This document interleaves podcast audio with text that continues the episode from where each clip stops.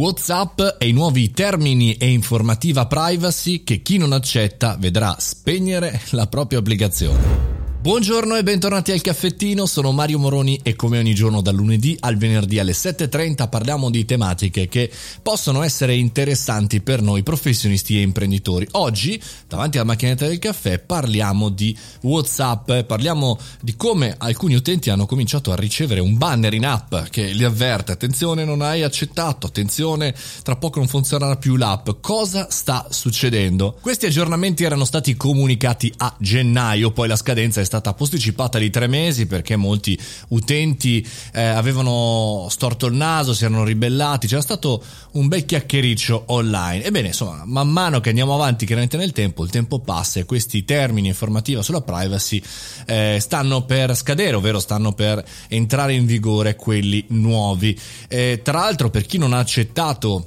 eh, a suo tempo, a gennaio, i termini, eh, ha visto nella propria applicazione comparire un banner in app che gli dice attenzione, devi aggiornare, attenzione, devi confermare. Cosa succederà se nella data appunto posticipata dei tre mesi, ovvero il 15 di maggio, insomma, non andremo ad accettarla, è che chiaramente l'applicazione di proprietà di Facebook, WhatsApp, eh, verrà eh, spenta, cioè non la potrai più utilizzare. Facebook ha detto con WhatsApp l'impegno di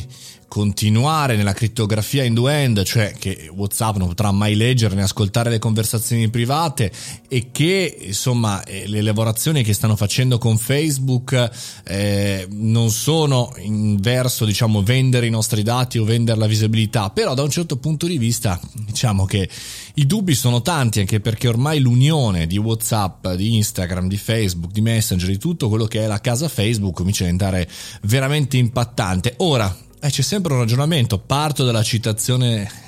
infelice di qualche tempo fa, di qualche anno fa di Mark Zuckerberg, ovvero la privacy è sopravvalutata.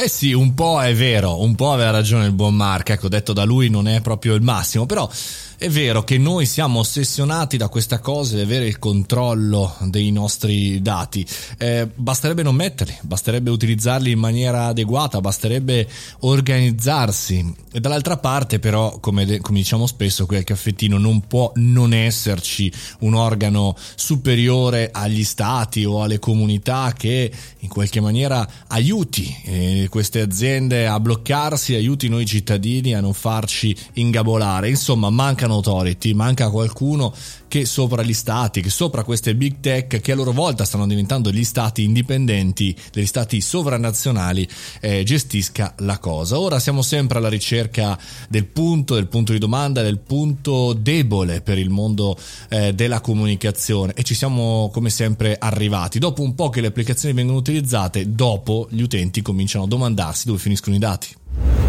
Aggiorniamoci al 15 di maggio per capire cosa accadrà sempre qui nel caffettino, terrò sotto controllo la situazione, noi ci sentiamo domani alle 7.30 ma mi raccomando tenete aggiornati i vostri cellulari, le vostre applicazioni ma ricordatevi che quello che dite, che scrivete, che fate lì sarà per sempre online.